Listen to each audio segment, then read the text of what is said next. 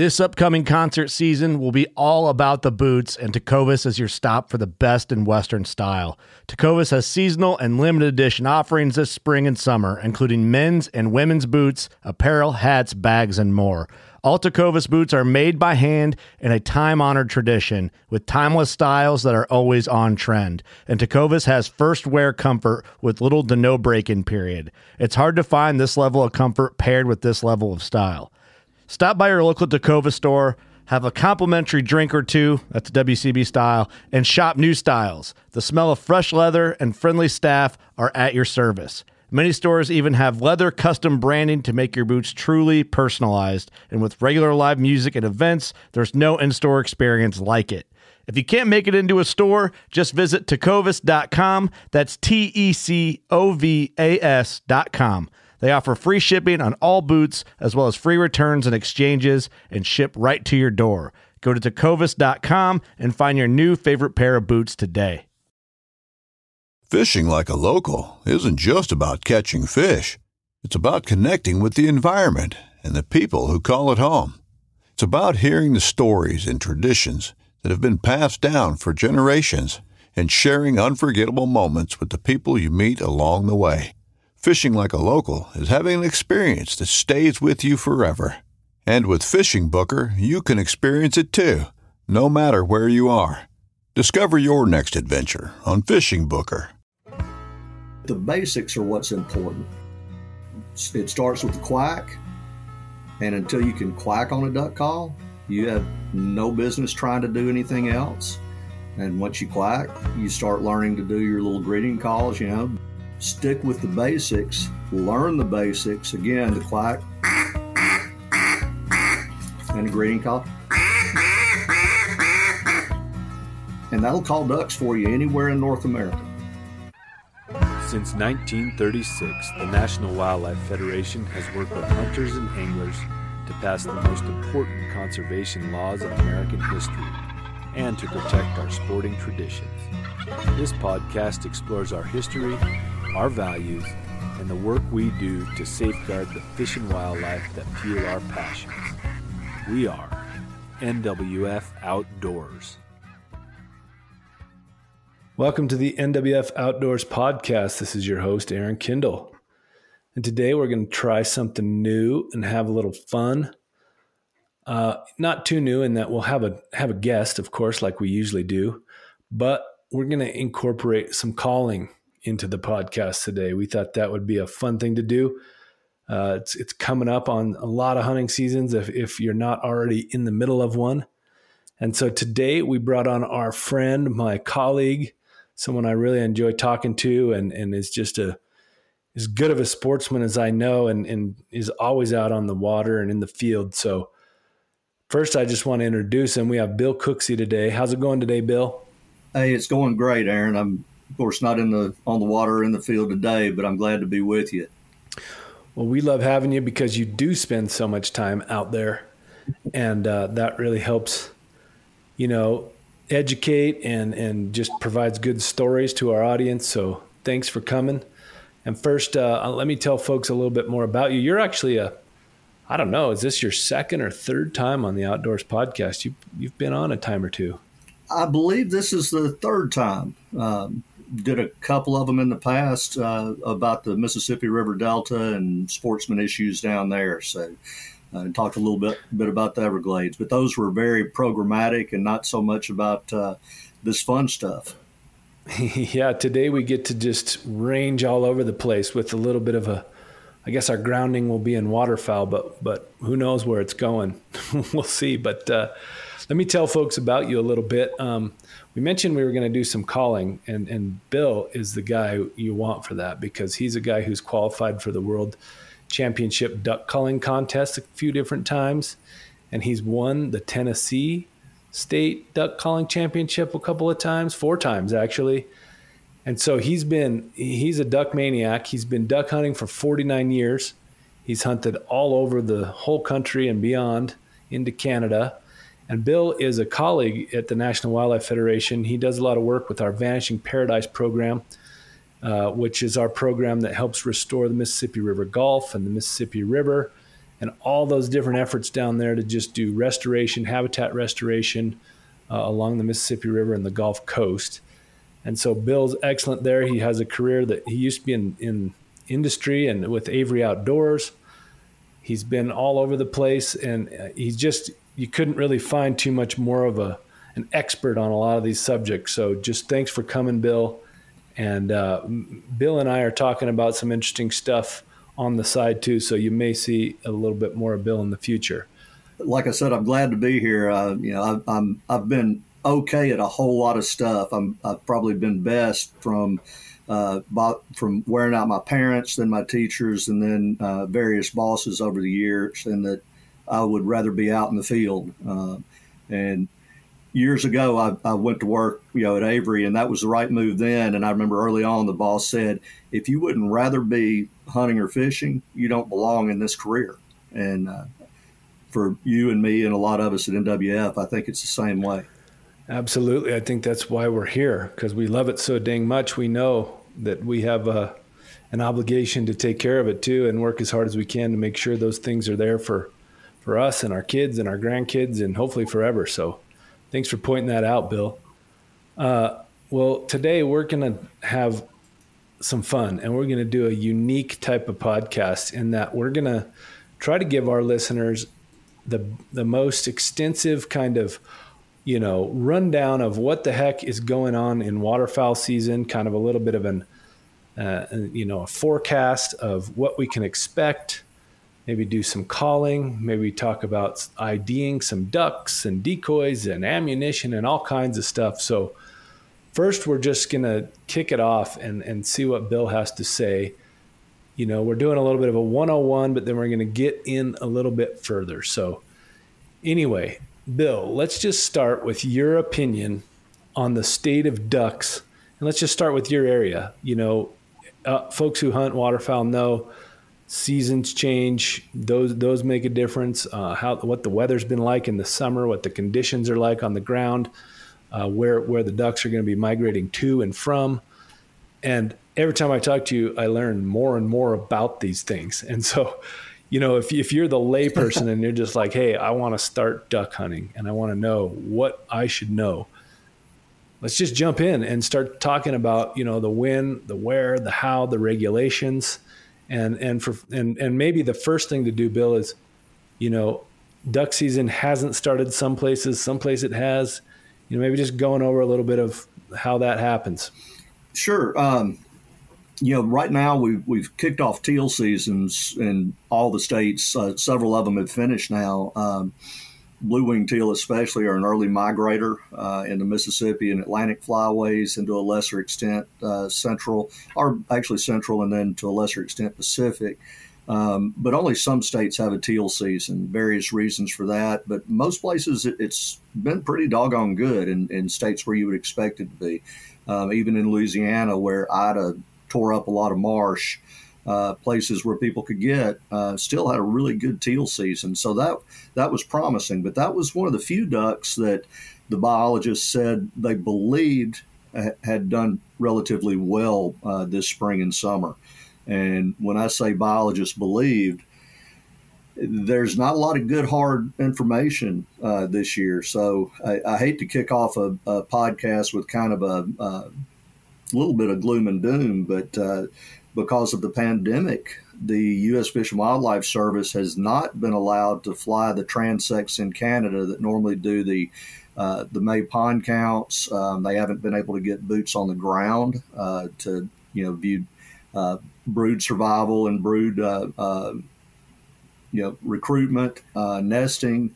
Um, all of these factors that are normally and used to were very much included in in our when they were coming up with our seasons and limits. This year, they're having to go off uh, to a great extent computer modeling and everything anecdotally from the ground says the modeling is way off. Um, you know, even like in North Dakota, where they did were able to fly uh, this year and were able to do the brood counts, they the production survey anticipates a 36% decline in the fall flight um, wow. Their wetlands count in 19 in, in 2020 was uh, was really good, in this this summer the wet or this spring the wetlands count was the highest percentage drop in the 74 years they've been doing the survey.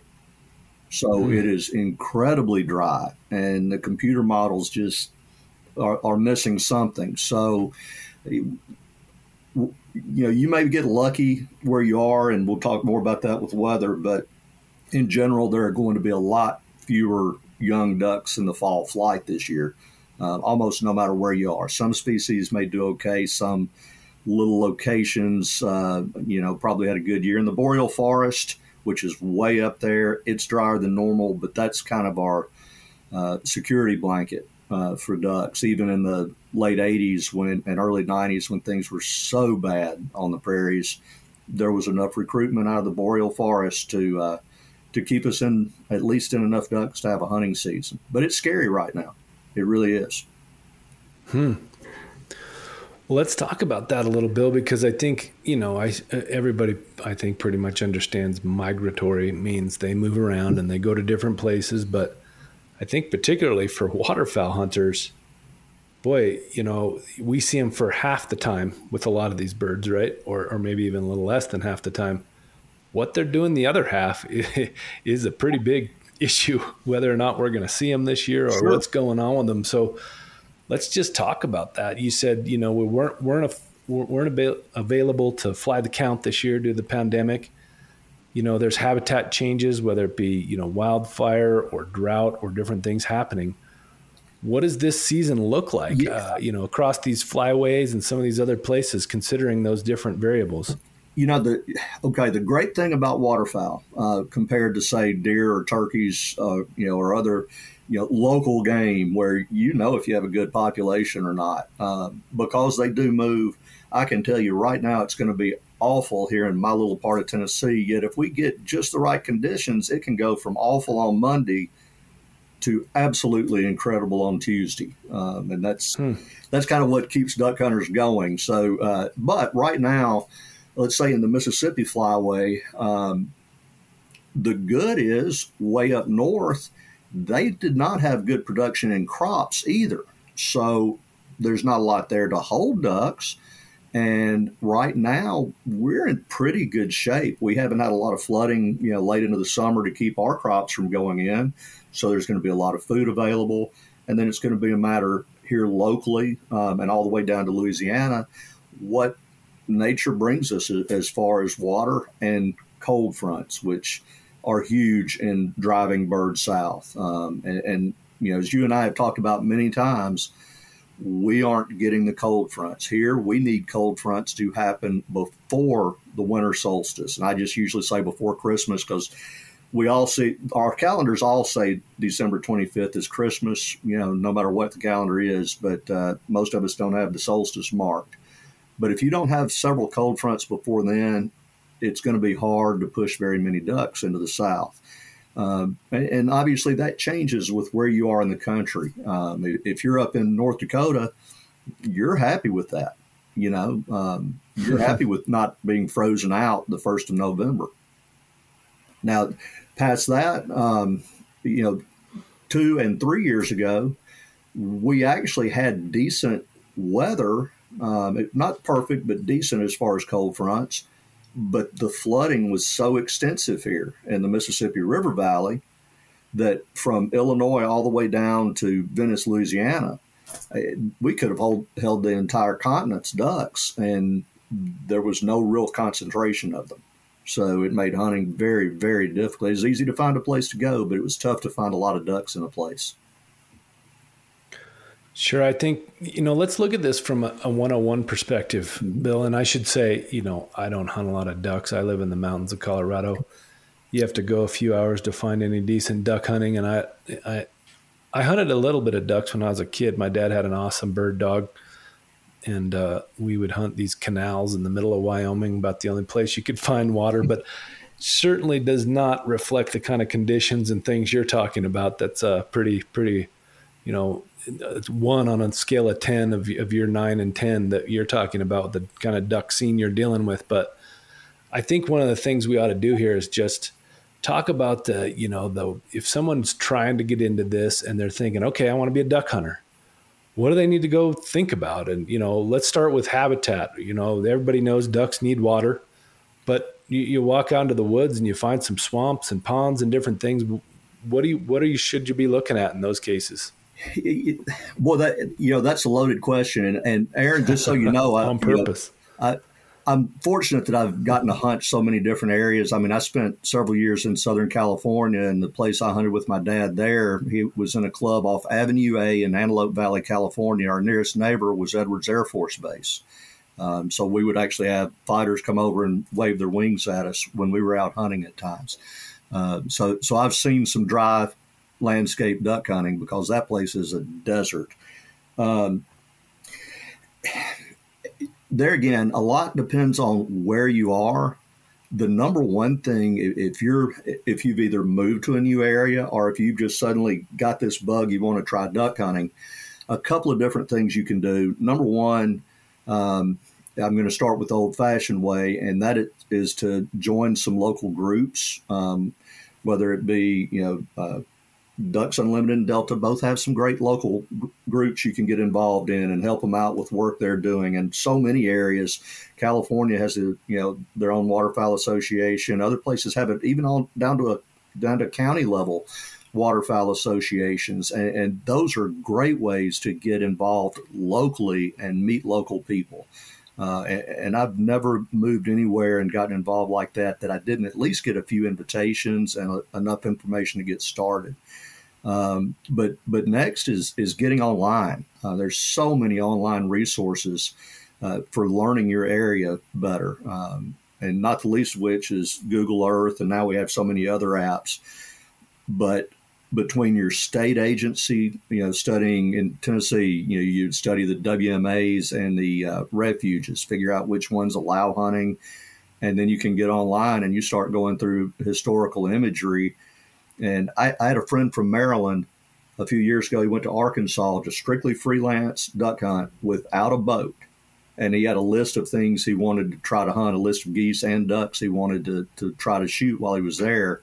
And I was like, no way, dude. And, and he was hunting right by a place, an area that I'm very familiar with, with Google Earth. He took the time and he would take the the state maps of where you're allowed to hunt and then overlay them on Google Earth and start identifying these small ways that you could even access some of these areas that locals just weren't bothering with.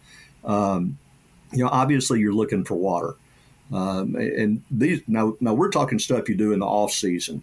You have to identify possible targets, and then when the conditions allow, you have to go to those places and see what they look like, how you can access them. A place that on Google Earth looks like you could walk into may have some some ditches or beaver runs that make it impossible to wade. So you have to somehow get something to float you back in there.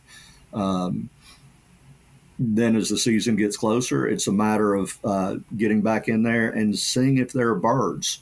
Uh, then again, they're like in public timber you're generally not going to, you know, most people want to find the X. They want to go to where the ducks are landing. That's not always a possibility. So you have to learn to identify in the air the highways ducks are using on a given day and then get under those highways and with a call try to talk them into coming to you. But the main thing is to get to a place with ducks. And, and number one is identifying potential duck habitat. Number two is on the ground scouting. The third way is the easy way, and that's meeting some folks and getting invited to join a club. But there are plenty of clubs that stink too. So um, I, I, guarantee around here there's some public places that are a whole lot better than a lot of the private places that people are paying big money to try to hunt. Hmm. Well, that's good to know. What about, you know, I know in your neck of the woods, you're probably hunting, I don't know, how many different species of ducks are you hunting? That that's a good question too. I mean, around here, say if you're hunting in the woods, it, it's mallards and and to some degree pintails and obviously wood ducks. Um, at times black ducks and gadwalls, um, but that's kind of it. But when you get out in the field, um, like the, the main place I hunt these days, mallards are typically our number one ducks. Uh, pintails number two. Last year, our third was canvasbacks. We just had a world of canvasbacks around us hmm. last year. Um, and so we're also shooting gadwalls, green-winged teal, ringnecks, bluebills. Um, it seems like almost anything in the Mississippi Flyway. I just found out today I, I drew a sandhill crane tag, and I've never uh, had one here in Tennessee, and that's fairly new. But we see some sandhills every year, and then we have speckled belly geese, snow geese, Canada geese. So we really get a wide variety. Um, but we were we were talking the other day about uh, identifying ducks, and that's one of the most difficult things for new newcomers yeah. to do. I mean, you're in theory you're supposed to know how to identify. I mean, and you'll have know-it-alls like me who will say, if you can't identify every possible duck in flight, you shouldn't be hunting, and that's bull. um, if you if you had to wait until you could do that, you would never get to hunt. Um, I, am better than most people at identifying ducks at a distance, but I've still uh, every year I will walk out and pick up what I thought was a, a gadwall and it's a hen pintail, or you know little things. But what I would encourage people to do is find out as you're going through your other research looking for places to hunt. Don't worry about all the ducks in North America. Um, the odds of me ever killing a, a scoter in Tennessee are astronomically low. I don't need to know how to identify one in flight to hunt locally. Find out, usually it'll be three, four, at most a half dozen species that are really common in your area and really study those. You know, get the little Masters book, go online, watch video, look at photos, and learn the characteristics. Um, and if you do that, it, it, there's really, barring some really weird, uh, just small areas in the country, there's no species that you're not allowed to shoot at all. So don't make it too hard on yourself. Go and have a good time. If you shoot something you don't know what it is, figure it out before you go to shooting anything else, um, and, and, don't post it online. But uh, um, in general, there, there's really as long as you only shoot one of a duck, you're not going to hurt anything, and you're not going to be in trouble. And you can look it up and figure out what it is and know where you stand. So learn to identify your most common local ducks, and that's going to take care of 98% of your hunting uh, until you start going other places. And then over the years, you learn all these other little tricks to to identifying birds. I, I mean, I've been in Canada when the only way you could tell a drake from a hen mallard, and in the area it didn't matter, but it did to us, uh, was quite often the color of the bill. And when they're 25 yards away in flight, that can be a little tricky. Uh, luckily we you know there were a lot of ducks so you know we still got got our shooting but you'd sit there and look for a yellow bill uh, versus that, that orange and black of the hens. Sure. What about flight patterns bill? I mean you know i i i'm a birder to a degree you know i like looking at all different kinds of birds and one of the ways i've noticed some you know woodpeckers have that certain flight and then flycatchers do something different and obviously big eagles and so on fly yeah. different. What about flight pattern with with common waterfowl, huntable waterfowl? They, and they can vary a great deal. Um, like pintails, uh, especially the drakes, but in general, pintails are easy to spot in flight. You know, they have just such a, a an outline that, that is, you know, you, you can't miss. But then there are species like teal the way they group up and twist and dart and go up and down, just a real erratic flight. Um, you know, that is usually a, a, makes it real easy to identify teal. Um, mallards have ways they work, and even uh, just the way at a distance the, their color schemes, even when you can't see skull, color, are different. Um, divers you know, they fly fast and low and usually in tight formations. They're screaming. Um, often you'll hear them coming before you even see them. Uh, and sometimes you hear them as they go past you when you haven't seen them. Uh, so, so yeah, the waterfowl uh, flight characteristics vary a great deal. And then all of a sudden, uh, here at times, uh, this used to not be the case, but now that we hunt to the, to the end of January, I'll every year see at least a few uh, courtship flights the last week or two of the season, and you, will be watching and think, man, that's a big flock of teal coming, and then you realize it's a pintail courtship flight, and they're just low darting and weaving like a bunch of teal. Good, and then there's you know beyond that, I think one of the most daunting things, especially about entering hunting, no matter who you are, is the regulations, right? And and we're sitting here talking about, you know, looking at flight patterns and different species. We're talking about it's different in different states. Let's talk a little bit about that because, you know, not only do we have different states, but we also have you know wildlife refuges man, managed by the U.S. Fish and Wildlife Service, which have different regulations than the states often have you have multiple wildlife refuges and the state regulations. Let's help folks unpack that a bit.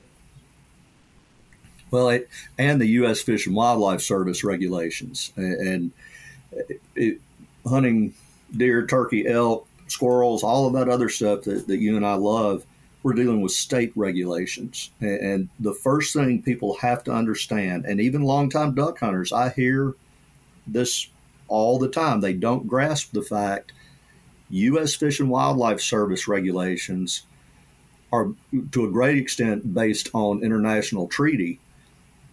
Those regulations supersede all state regulations.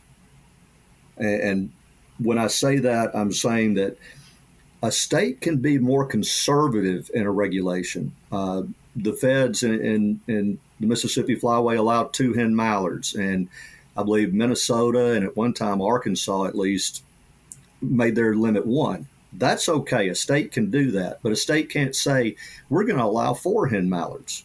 That's not allowed. Um, so some of the regulations you have to get used to.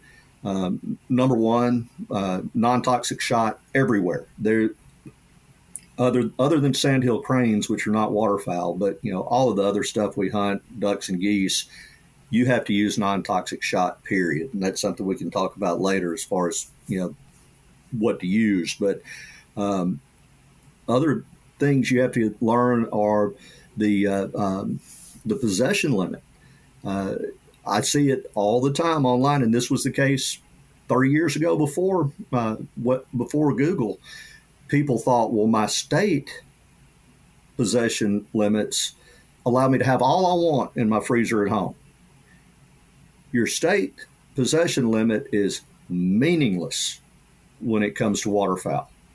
You are allowed three days limits. So here I could have 18 ducks in my freezer. And we put species aside, which we have species limits and all, but a total of six each day. That's all I'm allowed in my freezer.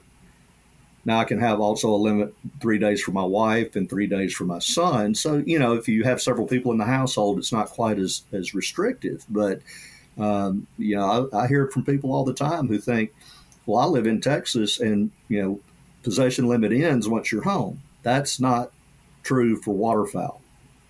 Now, other things, uh, wanton waste uh, in waterfowl, the feds. This is kind of a weird thing feds, once you have it home, wanton waste is only a field thing for them. So once it's home, this is sad to say, but theoretically, you can throw them in your trash can and they don't matter anymore, except if you have too many. Then you're in violation, which those laws are, are really, to me, probably need to be looked at. But then the uh, uh, flip side of that, states like Montana is one where it goes by the species and the size of the bird, what parts you have to keep. So, if here I might just save the breasts off of mallards. Um, you know, especially early season when there are a bunch of pin feathers and stuff, I'll just save the breasts and or the breasts and legs. And in Montana, you would have had to say, you know, and I'm I may be a little mistaken, but you'd have to have wings, breast, and legs.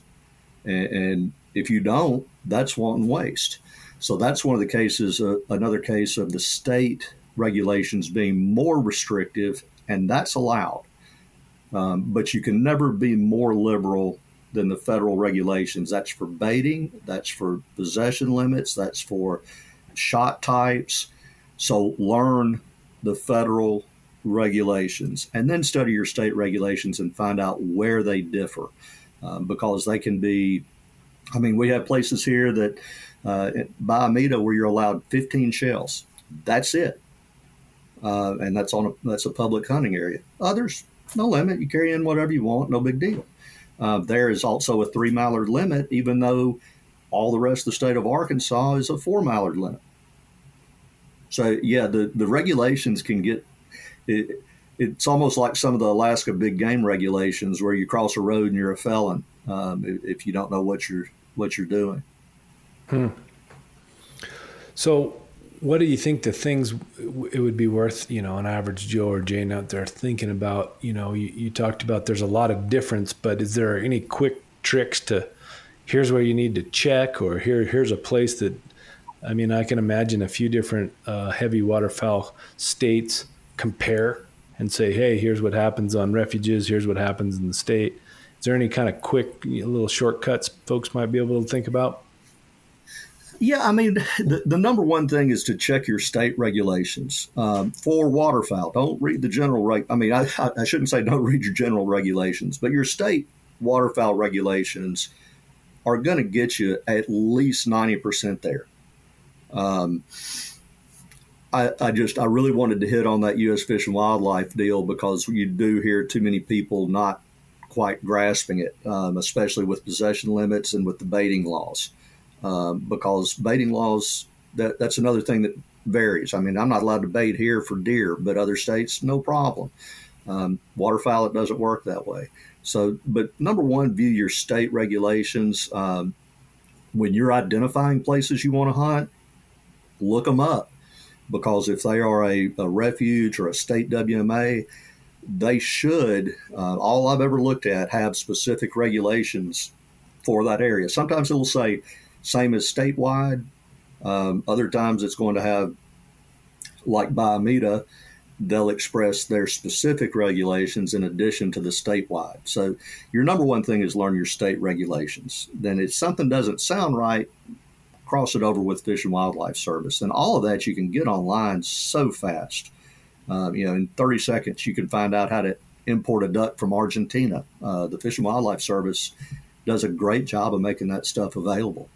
Just, but but don't just go around asking people um, unless you're even when you're asking game wardens because a lot of times, say a state guy may not know the Fish and Wildlife Service uh, rules like you should, especially if you're in a state that isn't really, really waterfowl heavy, um, where they hear it a lot.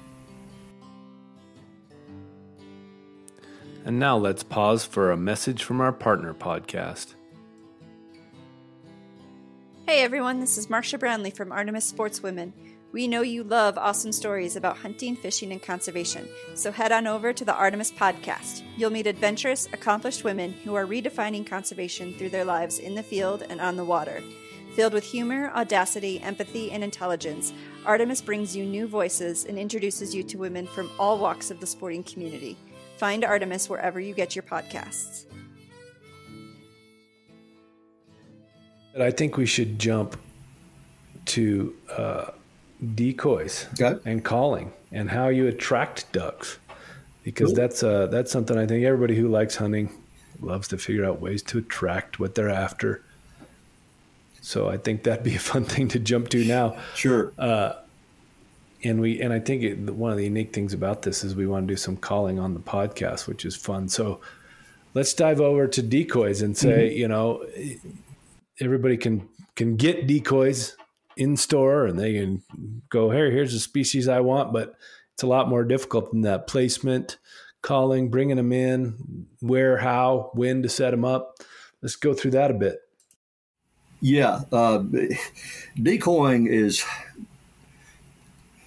man. There, like everything else in hunting, there there are no always and there's no never. Um, just as we talked about identifying ducks, learning what species you have in your area, that's usually the first thing you know people suggest. Find out what species you have in your area and buy decoys accordingly. And that's generally a, a, a good idea. Um, me, I personally believe visibility is more important than specific species. Um, I love to have a lot of white and a lot of black. Um, so for white, canvasback, spoonbills, pintails, um, those decoys, golden eyes, stand out from a mile away in certain lighting conditions. In other light, black ducks, um, and of course, there again, that's where spoonbills are great because that drake has all that black too. Um, some of your divers like like bluebills and ringnecks, that black pops, and, and you can see it from a long distance on a different type of visibility. So, I am really more interested most of the time in the visibility of my decoys than I am with species. Now, if you're hunting a really small pothole um, where you don't get a lot of ducks and, and you know it's going to be little bitty groups and, and they've been around a while, uh, you know, the, the types of decoys probably do matter more. They're coming there anyway, and as much as anything, you're trying not to scare them. But if, if you're trying to attract a number of ducks, visibility is key. Uh, and, and, a trick I've told kids about forever, you know, when you don't have money to buy a bunch of new decoys, you can buy worn out old decoys for next to nothing, and you can save milk jugs.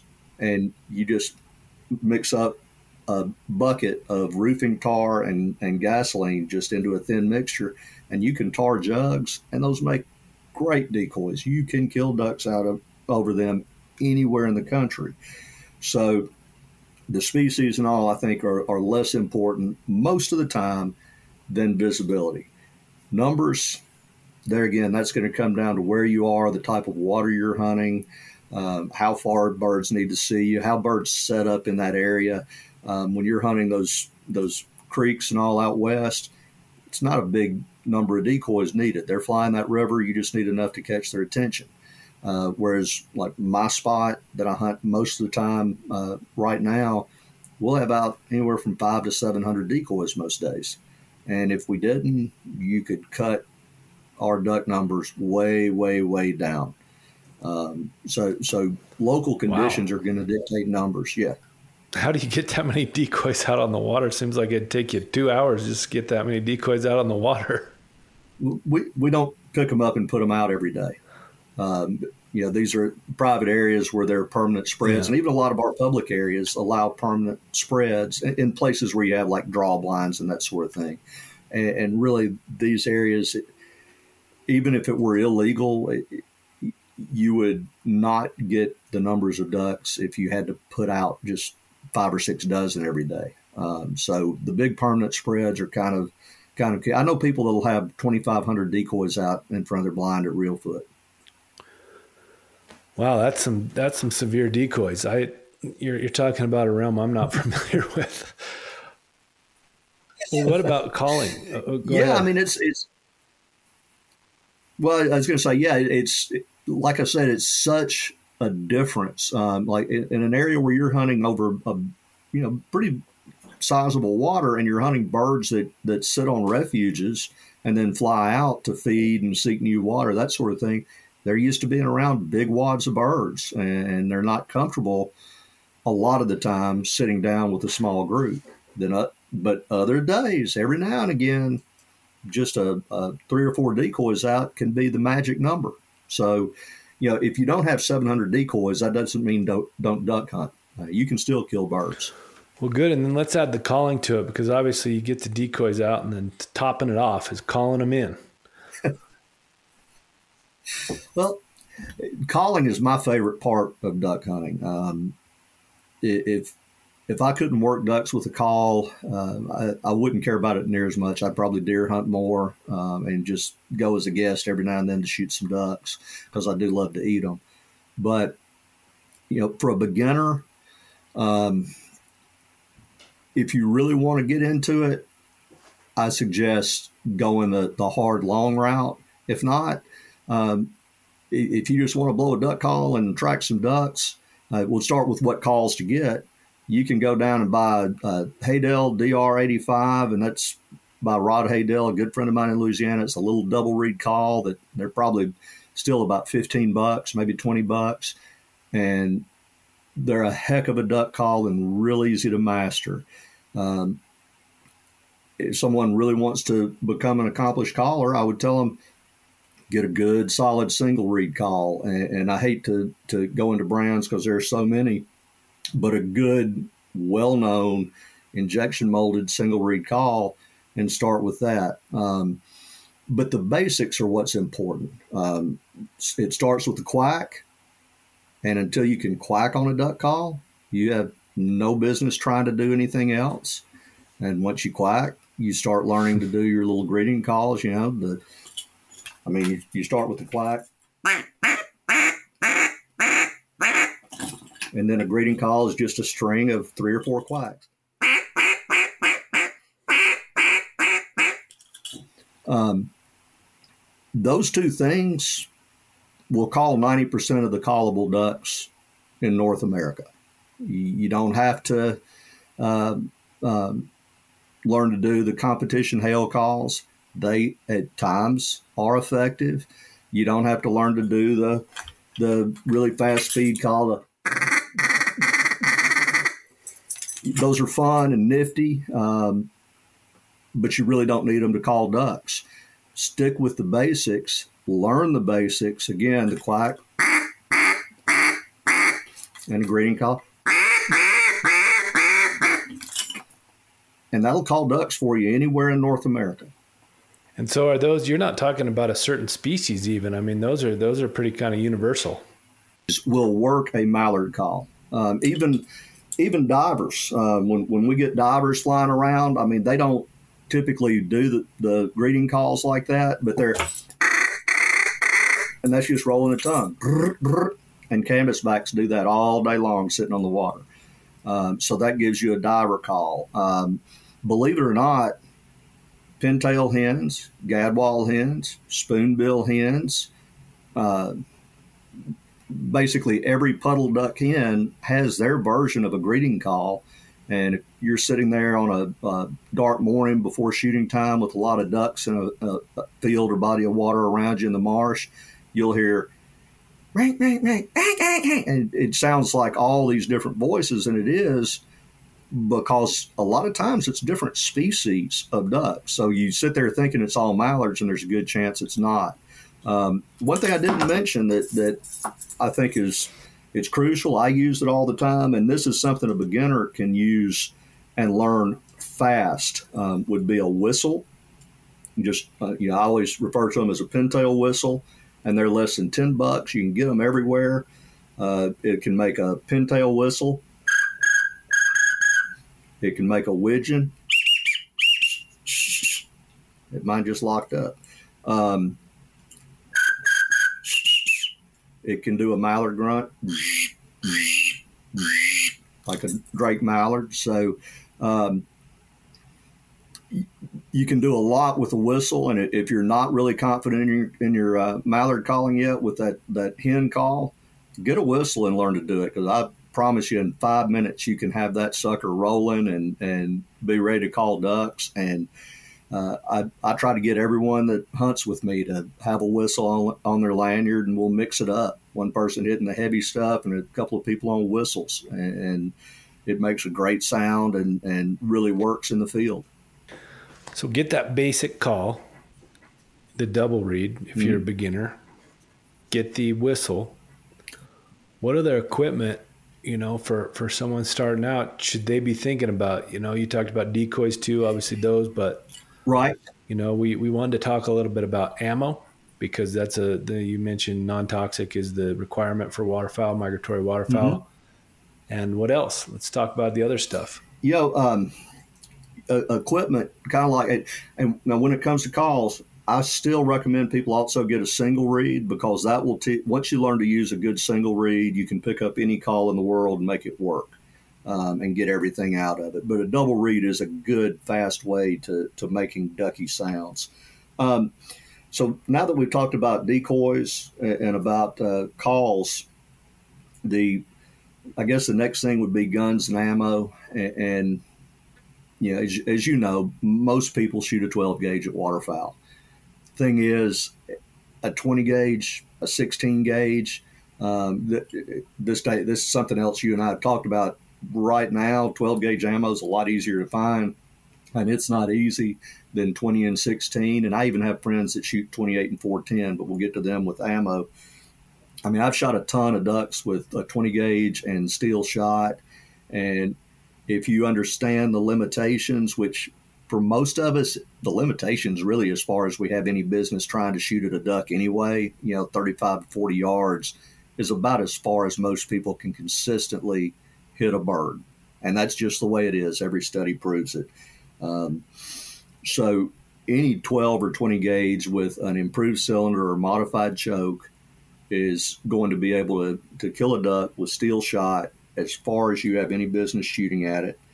And when it comes to ammo, you know, I shoot almost all steel shot, and I've shot a lot of the other stuff that I'll talk about in a second. But uh, for ducks, I use steel fours all year long, and in my 12s, I use a two and three quarter inch steel four, and, and have no issues killing January mallards and pintails and canvasbacks out to 40 yards with that, that ammo.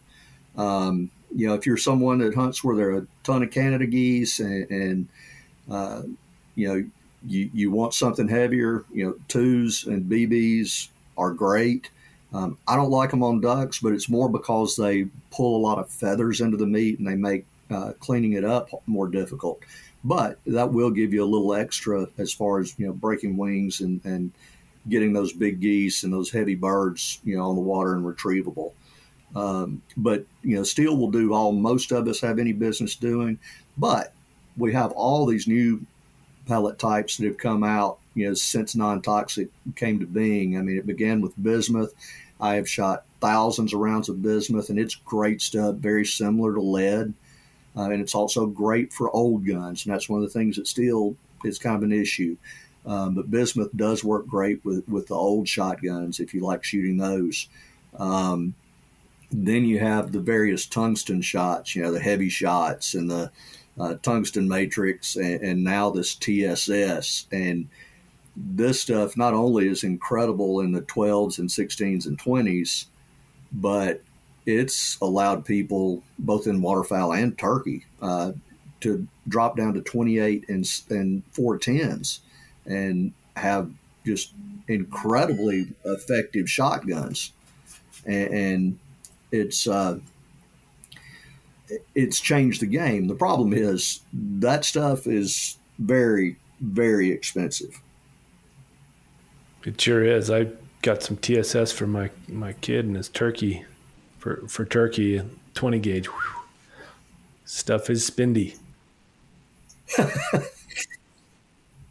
yes, it is. Uh, most of the people I know that shoot it regular load their own, but even that is uh, you don't want to do it if you're not going to uh, if you're planning on going through a lot of ammo. But man, if you were going on say a once in a lifetime sea duck hunt um, or, or to hunt brant or you know something that all of which can be shot with steel shot. But if it's something you are spending a lot of money to go on a once in a lifetime hunt or, or it's your one shot when I go after sandhills this year, now that I have a tag, um, if I know they're in the area, I'll probably have a gun loaded up with with at least some heavy shot um, to be prepared to maximize that opportunity if one should come along. Yeah, I think the at least what I've done, and I don't, I'm not a huge waterfowl guy like you, but it's you know if you're shooting like turkeys, it doesn't matter that much, right? You're going to shoot a shot or two, maybe. You're not gonna you're not going to be out there shooting 20 rounds or something like if you're having a big waterfowl day. So it makes a little more sense. Right. Yeah, you, you can you can burn up some some ammunition on a windy day in a duck blind. uh, you know, you you if you do it right, your first shot, even on a windy day, is pretty easy. But they get they get to be pretty tough pretty quick when they catch that wind and they're getting out of there. They're and it's all about putting pellets in vital spots. Um, and that's why I like the smaller pellets in steel um, because it increases my odds of getting a pellet in a vital area. Mm-hmm. Now, bigger pellets increase the, the potential of breaking a wing, you know, or, or something else, you know, that, that would cause a duck to go down that a smaller pellet wouldn't impact. Yeah, and so let's talk a little bit about steel too, because I mean, the rub on steel for a long time was it doesn't perform well. I think things are getting a lot better. We we know we you know we, as you know, and a lot of our listeners know, we work a lot on promoting the use of you know non-lead out in the field mm-hmm. right when you're out there which with waterfowl you have to do anyway but you know with big game and upland and others you know just when you're in the field using things that won't allow any lead to find its way into another critter or water supplies or whatnot so you've been hunting the whole time basically since before it was before it was illegal, and then up until it was illegal, and then through the kind of maturation of of steel shot because at first it was pretty rough. Yeah. Maybe you can talk a little bit about that that evolution of steel shot and what you're doing now and how effective it is. Absolutely. Yeah, I, I managed to legally use lead for waterfowl for about 15 years in the early part of my, my hunting life. Um, and as you start, said, when steel came along, um, it, it, was pretty poor. They loaded it like lead, and, and, it took a long time for the manufacturers to really figure it out and catch up, and for hunters to figure it out and, and catch up. Um, speed and wads and chokes and um, how those factors come together in different ways. I mean, it's a very dynamic thing. And in the 80s, when they first started, you know, some of the early steel mandates, some of that stuff was just anemic. Um, and, and, I knew men who, in, in 1990, when they really started putting the ban in place everywhere, they quit hunting. They not worth going, just not worth going. Uh, number one, they were being told they had to buy new shotguns. Uh, number two, when they did shoot at ducks, it just wasn't what they were used to having. Some of that's the fault of the hunters and not knowing what to use, but also no one had learned enough to tell them what they needed. And in the 90s, it slowly changed. I mean, in 1995, I finally bought a 10 gauge because I was sick to death of having to chase ducks. And a 10 gauge kind of put me with steel shot on par to where I'd been in 1989 with an ounce and five eighths of lead number sixes. Uh, so it, it, kind of put me on a, an even playing field. By the early 2000s, I was back to shooting a 12 gauge, uh, three inch, and now I'm shooting a 12 gauge with two and three quarters, and I'm very happy with it. So um, when you hear the old stories about steel, they're true. It was awful. Um, when someone tells you today it's no good, they're just wrong. Now, if you're going to be a pass shooter and that's your passion and you want to set up to shoot 60 yard ducks, no, steel's not the right thing. It just isn't. You, are going to have to look at the very least it's something like bismuth. Um, we, you can't get around physics. Physics are what they are. Um, so you'll need bismuth or heavy shot or TSS. But for the majority of us who are trying to decoy ducks and, and get the uh, really the easiest shot opportunity um, because that's also the most fun to it's not necessarily the most fun shot but it's the most fun opportunity at ducks is interacting with them getting them in close and getting that close shot and steel steel actually excels at it it does very very well yeah talk about shooting style bill because you know folks should know steel is is less dense than lead and most of these other you know alternatives that that bill mentioned it's also faster Mm-hmm. Um, and so there's a different way you shoot it. Maybe you can unpack that a little. You know, when it comes to waterfowl and, and steel shot, I don't think most people are going to notice a difference due to the speed. Um, I've seen it broken down uh, in some tables, and, really you're talking about inches um, as far as the lead involved. Um, but your choke get, becomes more critical with steel than it was with lead. And it's really important, especially if you're, you're looking to shoot between 35 and 45 yards, to pattern your steel shot um, and make sure you have a good, not only dense, but even and broad pattern, um, one that you can work with. Um, I've known people that tried to get a, a, turkey choke to work for waterfowl, and I said, you won't be able to hit a flying bird with that. You got to open it up. So, p- patterning your gun for the conditions and range you expect to shoot are are critical. Uh, and, and, various steel loads will perform very different in, in different guns. Even I have two 870s with 28 inch barrels. They pattern differently. Even when I interchange chokes, they pattern differently. Why? I don't know. Um, but the same shells will pattern differently. So you have to put them on paper. I, am not as concerned with speed um, because I don't think most people and I'm I'm the same. I'm this way. I don't really notice a, a difference in my lead. Plus, I haven't shot leaded, let slow leaded ducks in so long that. Uh, but even going from the trap and skeet range to ducks, it, it's all about moving your gun with the bird and getting ahead of them and pulling the trigger. And, and if you do that, you know, focus on their head, get in front of that head, pull the trigger, they're going to fall. And that's whether it's, you know, 1250 or 1700 feet per second. Personally, I like the, you know, somewhere between 14 and 1500 feet per second would be my favorite speed.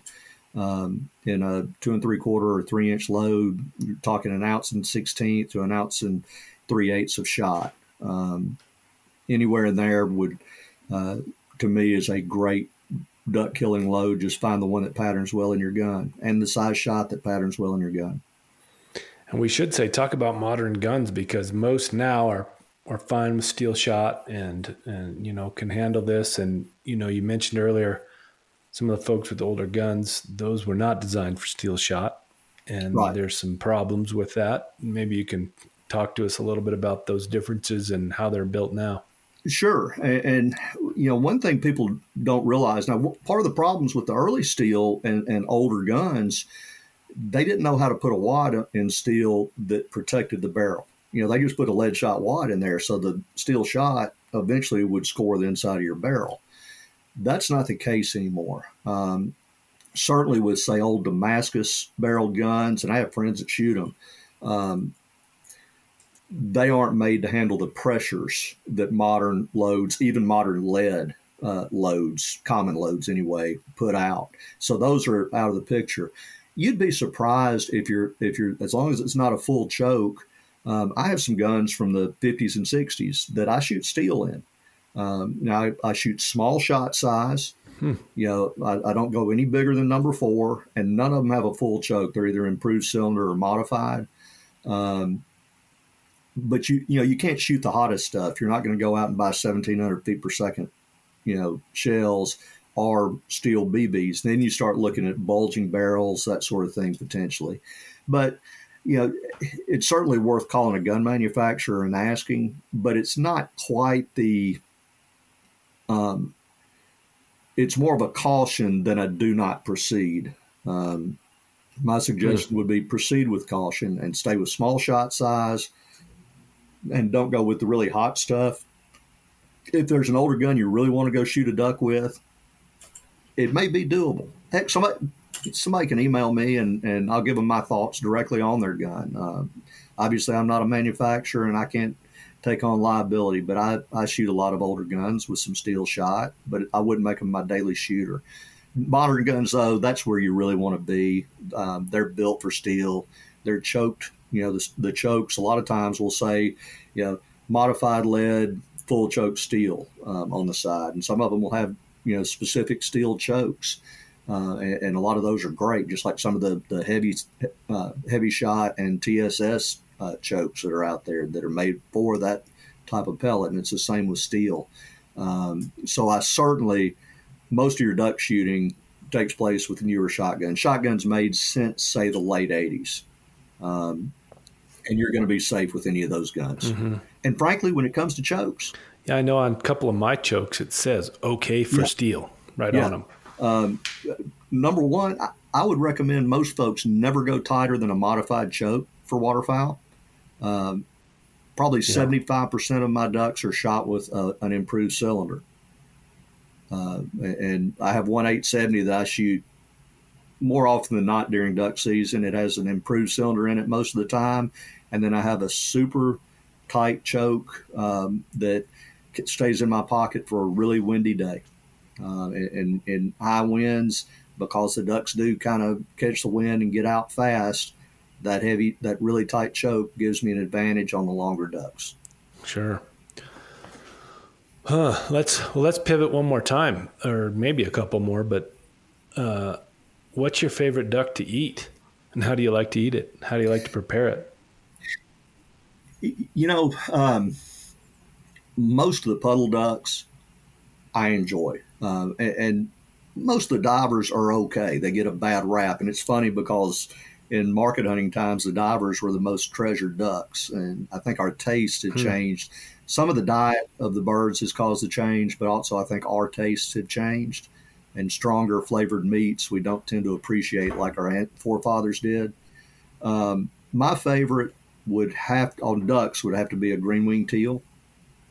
Um, it's just rare you get one that isn't good. Uh, when with mallards, you'll get mallards that have been eating minnows and, and other you know snails and junk, and they'll they'll have a just a strong flavor to them. Uh, most of the time, they're great. I mean, I eat more mallards than anything. Yeah. My wife will say, "I want all the teal plucked."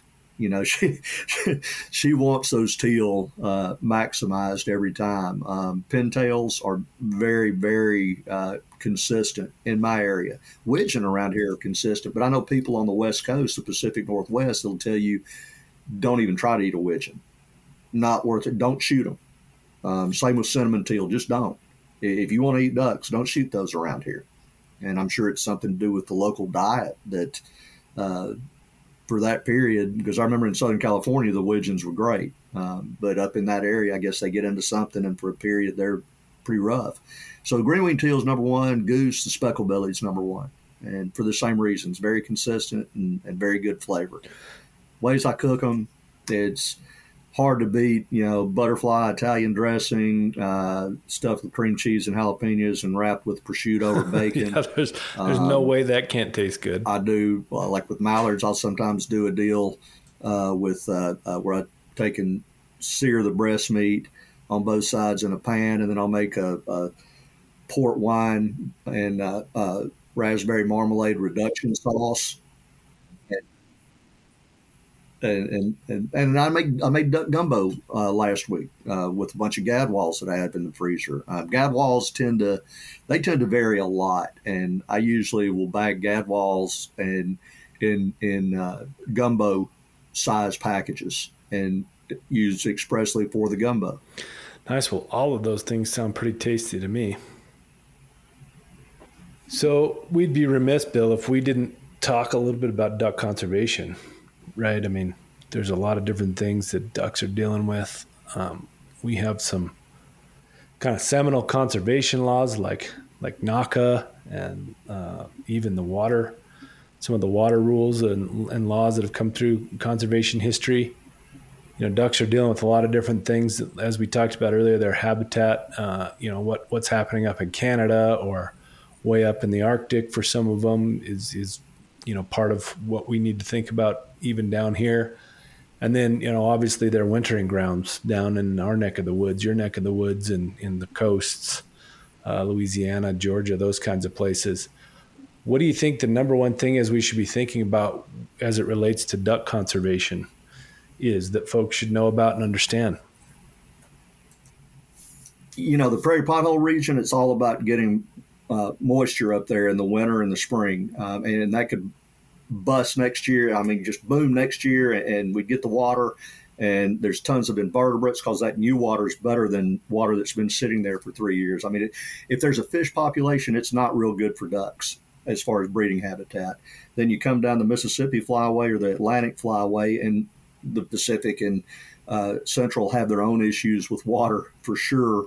Um, we've dredged and channelized everything and, and, levied it all up. So we have a tiny fragment of the, the uh, habitat we used to have. So all this private stuff, uh, refuges and public areas, is kind of all ducks have available. Um, and uh, thank God it's there. And then you get down to the coast, like uh, Louisiana. Aside from the, the coastal marshes, which are basically being lost at a football field every 100 minutes. Uh, so that's a big hit for ducks in that area. But down there, you had a lot of rice fields historically. Well, now a ton of those rice fields, which were great duck habitat, have been turned into either sugar cane, which is useless totally for ducks, or crawfish farms uh, during duck season, where they used to they could have been flooded for for uh, ducks. Now they're flooded deep in a different cycle to raise crawfish. And you can't blame a farmer for trying to earn a living, uh, but it's poor duck habitat, which used to be great duck habitat. So when you hear folks in Louisiana talking about uh, bad duck hunting, a lot of that's because they have lost about 40% of the duck habitat they even had, say, 25 years ago. And then you get into Florida, and it's the same thing. Um, they historically wintered huge numbers of pintails, and there are only a few places in Florida where you can really expect to kill a few pintails anymore. Um, and the Atlantic flyway, it's the same thing. They've just uh, habitat degradation all the way down. So that now, you know, even Florida, which still has some good habitat, there just aren't the ducks there used to be. It all comes back to habitat. And, we're all, you know, the, the drier states are, are battling over water because everybody needs it and wants it. And, you know, it's, it's a tough discussion, but, uh, you know, ducks are waterfowl. That's kind of a key thing to, to having ducks is water and having it in the right places at the right times. Um, you know, a lot of our habitat in Arkansas is degrading because of too much water.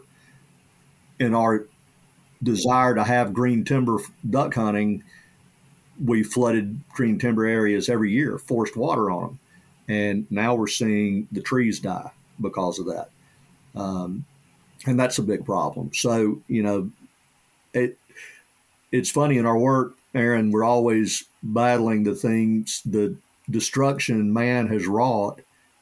And many times they weren't trying, they were trying to do good. You know, they wanted to do a good thing and it just had some really bad repercussions. Sure.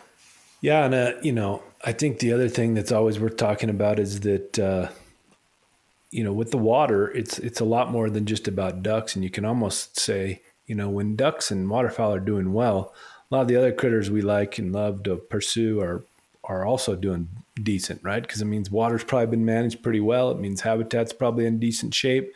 And a lot of the other critters, even, you know, terrestrial ones are, are relying on, you know, good wetlands and, and good riparian areas and so on. So I think that's a, it's a good reason to get involved in waterfowl conservation. Uh, absolutely. I mean, a, a, few years ago, there was a report out about all the, these bird species that were in peril, yet waterfowl were doing great and most of the marsh birds, you know, the from songbirds to the various shorebirds and all, were also doing very well. Mean, fortunately, that's you know between all the the conservation pushed by duck hunters and, and other you know c- conservationists around the country and the duck stamp program and the refuges and all of this stuff together has at least kept us somewhat stable um, for all these birds that depend on wetlands. Yeah, and we've got something called NAWCA. folks aren't aware, of the North American Wetlands Conservation Act, which infuses a lot of funds into wetlands conservation and, and creation. The duck stamp is huge. Uh, lots of other ways that uh, we've made funds available for for waterfowl conservation, and it's a cool model. There's some other other kind of conservation that's starting to look at that model and, and see if it could help those other areas beyond just wetlands. So those are those are pretty tried and true, pretty special things we've done in our country.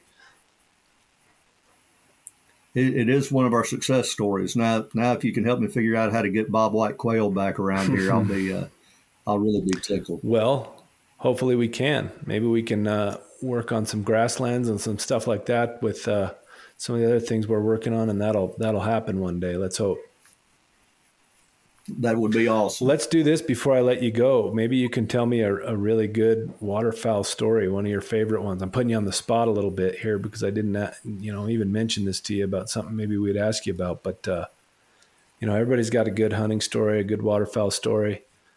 What do you think? Wow, it that's a tough one. I, I I've been so blessed, you know, to I've I've hunted with, you know, everything from you know, uh, out of work carpenters to you know billionaires, and and I've enjoyed every dang one of them. Um, everywhere in the country I've I've hunted, you know, waterfowl hunting tends to make equals of all of us, and that's one of the special things about sharing a duck blind uh, with folks. You're just all of a sudden everyone's on the same mm-hmm. level, uh, and, and, that's really cool. Um, and boy, you know, you're talking about hunts with my sons or with my dad. I, I guess I would have to go back to uh, the first duck, and the reason it's kind of weird, I shot it in New Jersey, even though I lived in Tennessee at the time. But I'd gone up with my dad. Um, he was in wildlife art, and he always went to the duck stamp judging at the Department of the Interior. So I went up there with him, um, I, and I was just a kid. I think I was eight years old. Went up with him to that, and then we went up to Gene Hill's house in New Jersey, and he had a beautiful place out in the country. And we were going to go to this uh, club that Gene was a member of to hunt upland birds the next day. And of course, I couldn't sleep all night for that. But at daylight the next morning, I'm looking out the back window, uh, of our, my bedroom window, and I could see pheasants run across his lawn. And then I saw mallards start dropping into this creek and I was all I was nuts about ducks already. I've been going since I was three years old with my dad. So all these mallards are dropping in, and that's all I talked about at breakfast. And we finished breakfast, and Gene said, "Well, get your gun." And it was anything but a classic duck hunt. But we walked out across his backyard, and the creek had kind of a, you know, a, an undercut shelving bank, so the ducks didn't see us walk up. And in retrospect, it was just you know absolutely nothing to it at all. But for a little kid, these about 20 mallards got up and just grace of God, one fell when I shot. And, uh, you know, I'll, I'll, I'll never forget that. I'll never forget that. Well, that's a good one. Uh, anything else you want to leave us with before we let you go, Bill? Um, just if you want to get into duck hunting, it's not as hard as you think when you start looking into it. Um, and I'm more than happy to talk to someone anytime. But conservation is the most important aspect of waterfowl hunting. It's the only reason we have waterfowl hunting today. Uh, so I really encourage folks while they're learning more about the sport to learn more about the heritage of conservation in the sport and then think about ways they can be involved in uh, making it go forward. Yeah, probably as much as any part of uh, hunting that we all do, boy, duck and, and waterfowl and just wetlands conservation, those those two things, the ability to still hunt waterfowl is really tied to sporting communities, you know, long history of getting engaged in that and taking care of these places and and building them out and, and bolstering wetlands and riparian areas. So I think that's a good way to leave it. That's uh, if you want to get involved in duck hunting, get involved in you know wetlands and, and waterfowl conservation as well. Absolutely, absolutely. Everybody used to hate wetlands, and and ducks, ducks, and duck hunting are the only reason we still have any. I think. Well, thanks, Bill. Uh, I know you'll be out there. Maybe you can share some stories with us later about uh, what what your season looked like and how some of this stuff came to fruition. Uh, and uh, appreciate you coming on. Enjoyed it, buddy. Thank you, sir. Take care. All right. We are NWF Outdoors.